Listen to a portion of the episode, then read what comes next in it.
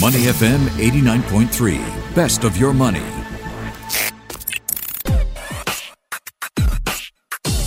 Money and Me on Your Money, only on Money FM 89.3. Business world made understandable with intelligence coming from our guest today, Arun Pai, Chief Strategy Officer at Flow, breaking down the headlines for us. Big Short investor Michael Burry and other hedge funds have bet against Cathy Woods. Woods, in response, has fired back at Michael Burry, saying he doesn't understand the innovation space at all. Next, we'll move to the Poly Network heist, the largest heist and the biggest one so far in the short history of DeFi. What does it mean for DeFi's future? In case you're wondering what is DeFi, we'll have a little primer for you coming your way in just a while. Meanwhile, the crypto platform Poly Network has asked a hacker to become its chief security advisor. Not bad for a day of hacking, right? I mean, that and $600 million in his pocket, which he's returned most of, apparently. Then we'll turn our attention to Beijing, tightening its grip on ByteDance with a rare China board seat. Now, what does this mean? How have markets reacted to China's government seemingly tightening its hold over ByteDance? And, of course, its key domestic subsidiaries in turn, right? TikTok, Douyin, Toutiao as well.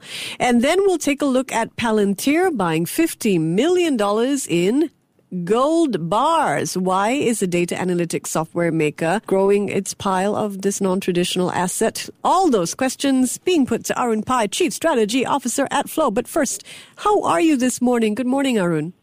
Good morning, Michelle. I'm very good. How are you? I am doing really well. Now, I know you're a reader. Before we get to Michael Burry and Cathy Woods and your thoughts on the whole back and forth, have you read The Big Short? Or did you watch the movie? Isn't that a great book by Michael Lewis? It is indeed. Michael Lewis is a fantastic writer. He really is. He really is. All right. So Michael Burry and Cathy Woods been going back and forth all about the ARK Innovation ETF. Burry's called out Woods' fundamentals, and he's put his money where his mouth is. He's actually bought, according to regulatory filings, some 2,355 put contracts against Cathy Woods' ETF during the second quarter. He's held them through the end of the period, but actually nobody really knows whether he still has them. Last week saw, well, before we go on to last week, I have to ask by asking whose argument seems stronger to you? Burry's point of view about valuations or Wood's point of view that Burry may understand the subprime space really well, but she doesn't believe he understands the fundamentals behind the explosive growth and the investment opportunities in the innovation space. We are waiting with bated breath. Whose argument seems stronger to you? I probably am in Michael Burry's camp, but I probably would not do what he's doing, just given the nature of the structure. But we'll go into that in more details, I'm sure. Okay. So you're backing Burry because he's called the subprime crisis because, tell us why. I think if The Big Short and obviously the movie is like really interesting to watch as spectators. But I think I've actually gone through his investor letters and his report. And I just love the way he analyzes and breaks down, be it complicated or relatively straightforward aspects of the financial market. And so I'm putting aside, just the global financial crisis part, just Michael Burry as an individual is extremely brilliant, right? There's no two ways about that.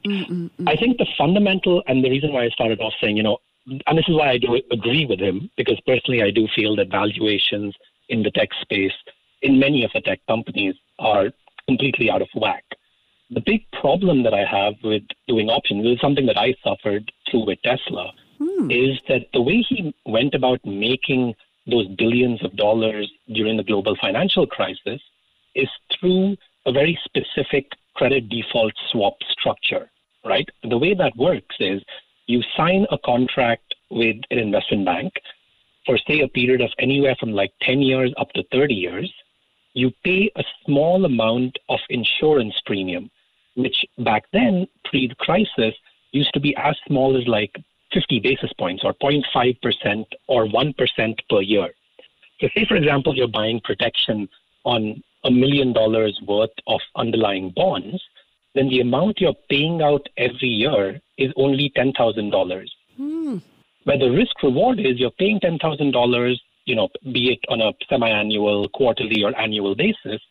If the underlying bonds default, you get paid out the entire $1 million. So there's huge amounts of leverage that goes into a CDS. That's completely different from shorting. And this is something that Michael Burry himself found out when he was short Tesla too, right? He was short the underlying stock. Stock went up like 3 times. He kept his position to some extent or got out of the position completely and switched into options. Like he purchased put options. Now, purchasing put options, in Tesla, you still get like further long-dated put options, right? Which means the tenor, the ability for the holder of that put to be able to monetize the position in case the stock drops, that tenor can go up to like, say, 5 years or something in the case of Tesla. In the case of Cathy Woods' ARK ETF, I'm not exactly sure, but given that it's a relatively new ETF, the longest term tenor and how liquid that tenor is for him to be able to deploy hundreds of millions or even tens of millions of dollars is relatively more difficult. So then you're playing on not just you being right in the market, you also have to time the market to perfection, which was very different from GFC. And that's what he's doing here. So, I mean, right now what we know is, they're put options according to regulatory filings, but we don't quite know whether he still has these options or whether he sold them. So probably, just given the nature of his investing, it's not like he'll buy a put option one day, tweak the next day, and then try and get out of the position the day after that, right? Like that's not his investing style. So I don't think he would have tried to, get out of these put options. Uh-huh. I think the bigger question is, what is the tenor of the put option? Yes, and what is the strike price of the put option? That's how we'll know whether his position is profitable, right? That is exactly right. And, just given the regulatory way of how large fund managers have to disclose their long or short position, they do not need to disclose the tenor and strike of these puts. So, you can say he short like 2,250 or whatever put option contracts, that could be at a very, very low strike price, which means his capital outlay to purchase those puts is extremely small. So it actually doesn't make a difference, but it generates good headlines. I'm not saying that's exactly what's happened. I'm just saying that's a possibility. And again, right, like liquidity in the market for a fund of his size to be able to deploy those tens of millions of dollars is not as deep as it was, back in the global financial crisis doing CDSs. That's the big difference. Fascinating insight. Now, Burry isn't the only firm to short ARK's flagship fund. According to the filings, Lorian Capital Management, roughly $171 million of put options they own against 1.3 million shares. Golden Tree Asset Management, Moore Capital Management, Coromant Asset Management also hold large bearish positions. Just to put this in context, it's not just Burry versus Woods. Or Wood, I should say. All right, let's move on to the Poly Network heist. I am not sure if you came across this headline, but it has been fascinating us. We held quite an interesting discussion yesterday on it with two big honchos in the crypto space who are, fascinating to speak with because they're all about public information at this stage about what DeFi is and what the movement's all about. So basically for you, listener, Poly Network, the heist is the biggest DeFi hack of all time. $600 million stolen from the network, one of the largest crypto heists, even more valuable than the Mt. Gox heist, yeah? And it came as a surprise for many in the DeFi system. The hackers basically have returned most of the stolen funds into a multi-signature wallet, but they haven't given up their private keys yet to this particular wallet. So a lot is still, we still don't know a lot about whether it's one hacker, a group of hackers, whether he's given up the private keys, and so whether all the funds have been returned. But what I want to ask you, Arun, is as an investor, does this strengthen or weaken your perceptions of the ability to trust the DeFi ecosystem? I mean, to be honest, Michelle, I would like to think that it would weaken it, but the sad fact is this just generates a lot more attention to this space, right? And with that will come you know, in this day and age of like social media and the way the internet works or Google works, you click this link, there'll be all sorts of like retargeted marketing to the individual who's clicked that link, showing, you know, how their Poly network, how their DeFi network is a lot stronger, hence to please invest into that. These are the kind of returns you can get, et cetera, et cetera. So I think when it comes to things like these, the sad unintended consequence of even a heist as large as this is it's going to create a lot more attention, and then greed of the investor will kick in, not worrying about trying to actually understand what's going on in the underlying contracts or the way the DeFi system is generating cash, but it'll just be, okay, you know what? I see these headline returns of 26% a year. Let me just plonk some money into it. Absolutely. So that's the unintended consequence. So fascinating that it's going to bring even more attention to these decentralized finance startups, some of which offer incredible margins for monetizing, holding on to crypto, for example. As an investor, did you want to add? No, it's really interesting, right? Like this concept of DeFi is obviously fascinating, right? Because why should banks be the only ones who are the gatekeeper to your asset? To some extent, it's been designed that way by governments across the globe to ensure that people's hard-earned money is kept secure, right? Like if you have up to, I think it's $50,000 or something in Singapore, and give or take, I think $200,000 in the US, it's insured by the central bank. And the central bank in turn, or the regulatory authority in turn, will ensure that the bank is so heavily regulated that your money is kind of kept safe, right? And sure, there are like scams and stuff involving DBS or other banks in Singapore where money's been taken out or something like that, but you are made whole by the system. In this case, the system is other individuals. So there's no concept of a regulator kicking in, right? And that's exactly where it yields to potentially a lot of unscrupulous characters getting involved in this space, because you can, there are a lot of like get-rich-quick schemes that are out there. So I know we've talked about this, you know, quite a bit in the past couple of shows also. Once again, I just like to say those headline returns sound really good on paper, but it's exactly just that, right? Like, and this is from the smartest people like Mark Cuban, right? If I remember correctly, I think it was Iron Finance token or the Iron Finance underlying DeFi. The token called Titan went from whatever price it was, it just dropped to zero overnight. Oh yeah, like, that was meant to be a stable coin. That was a stable coin, right? Yeah. So, and just imagine, it just drops to zero, right? You lose your entire worth in that asset, which is fine for Mark Cuban when you're a billionaire and you invested, I don't know, maybe $5 million in this specific token. Very different for an individual investor. So is this space really interesting? Yes. Does the concept make sense? If done correctly, absolutely.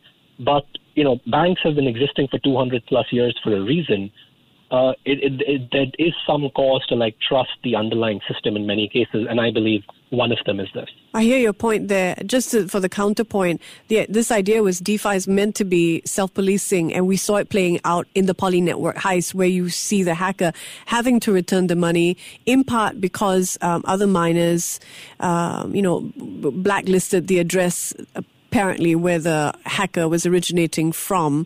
And, you know, it's being framed. One narrative is he couldn't launder the money and therefore had to return the funds, given the transparency of the DeFi network.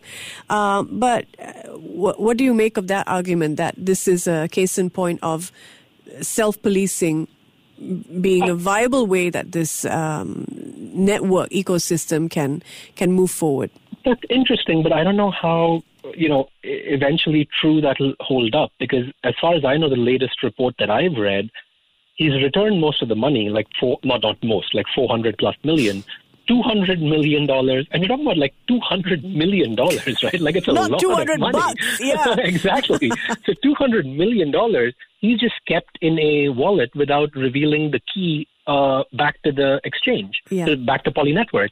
So, I mean, who's going to be, even if he's blacklisted to some extent, he's kind of destroyed the underlying ecosystem, right? I mean, the concept is supposed to be security, not someone can run away with $600 million, gives back $400 but can still keep $200 million under lock and key. So tomorrow, if he's sick and tired of these other individuals in the network, he can say, okay, thank you very much. That's your $200 million gone, evaporated immediately, or strike a deal with me.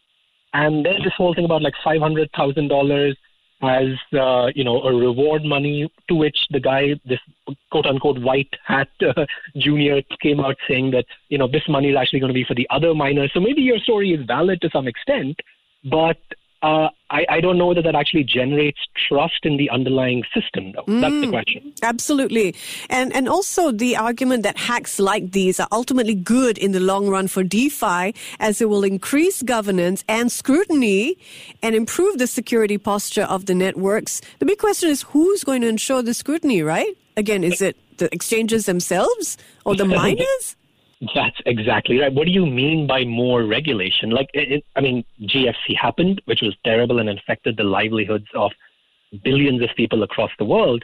And that led to extensive amounts of regulatory hearings across governments and central banks and regulators, tightening the screws on banks on how much money they can hold as assets, how much they can lever up and provide that out as loans, etc. Over here, the underlying concept is that you'll be able to self-regulate. And, just think back to, 2006, human nature, right? Even in as regulated an industry as banking, letting people to self-regulate led to the GFC to a very large extent. In this case, it's impossible for any regulator or central bank to get involved just because of the nature of how it's been structured.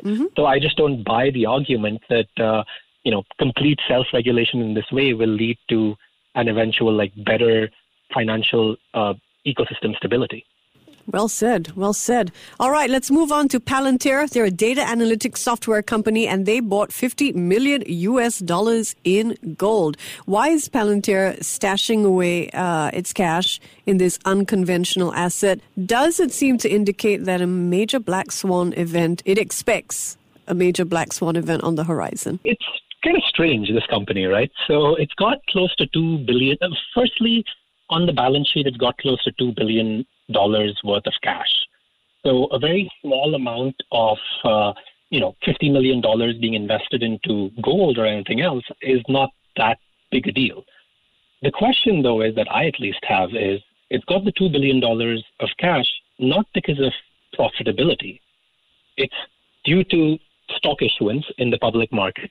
And when the insiders have converted their stock options, they have to pay a certain amount of the underlying, and then they receive the stock back in hand. So that's where the cash has been generated. To take that cash that's been given by external investors or insiders converting their stock options and putting that into gold, even a small amount of $50 million for a publicly traded company that is not a holding company, if say a Berkshire Hathaway or someone does that, then sure, you bought into this stock because you trust management to be better capital allocators of your money than yourself, right? That's why you're investing into there, or that's why you invest into a fund. When you're investing into a publicly traded company that's an operating entity, it's the fiduciary responsibility of the board and senior management to look after the shareholders. So, if that capital is extra capital lying around in the business, then, typically dividends or stock buybacks are the things that make the most sense. In this case, it's a bit strange where, gold is today, apparently crypto is being discussed internally, and that's going to go in tomorrow. Does it make senior management of a data analytics company smarter to invest into gold or cryptocurrencies than anyone else? I don't know, but it's a bit of a question mark. I think that more and more independent directors of boards across the globe have to start asking the active management in the company as to what the best use of funds are. Oh, absolutely fascinating that. Maybe they're seeing something in the data analytics that they're looking at every day. Well ahead of the curve there. Who knows, the head scratcher, but thanks for explaining that to us. All right, finally, we've talked about China and, you know, even Tencent warning of more regulatory headwinds today. The Chinese government has taken a minority stake and a board seat in TikTok. Now, do you read this as in China tightening its grip on tech, and as an investor, is this a deepening concern? And are you seeing investors turning away from China? A deepening of that sentiment? You know, to be honest, Michelle, until this news came out, I was actually quite pro all of these regulations and the way, maybe the extreme way the CCP went about enacting these regulations was a bit extreme, but I was quite, a big proponent of it. I thought they were doing the right thing for the longer betterment, quote unquote, of society the way they deem fit. But this headline kind of changed things around for me, and I'm a bit confused as to why.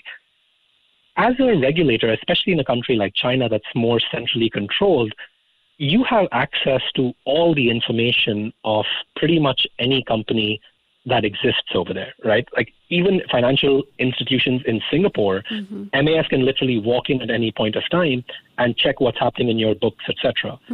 In China, obviously, the situation is a lot more extreme, right? Not just for financial companies, but for social media networks, etc. You name it, across the board. So with that amount of oversight and power that you already hold, was there a need to go beyond that and actually have an active board seat? And to me, that's crossing the line a little bit from being the regulator with, you know, an iron fist standing outside to being inside and trying to enact changes in their own way. And I think that's something that's made me a lot more cautious. And I probably will now personally go into the camp of taking a step back and trying to analyze and see what the next steps of the government are going to be. All right, we'll do that with you as well. As always, Arun, thank you so much for helping us understand the business headlines. He's Chief Strategy Officer at Flow. Warren Buffett, there's a book out called Buffettology. When is Pieology coming out? You'll be the first person to know, and I hope you'll advertise it for me, Michelle. Fantastic. I look forward to that as always. He's Arun Pai, and this is Money and Me. Before acting on the information on Money FM, please consider if it's suitable for your own investment objectives, financial situation, and risk tolerance. To listen to more great interviews, download our podcasts at moneyfm893.sg or download our audio app. That's AWEDIO. Available on Google Play or the App Store.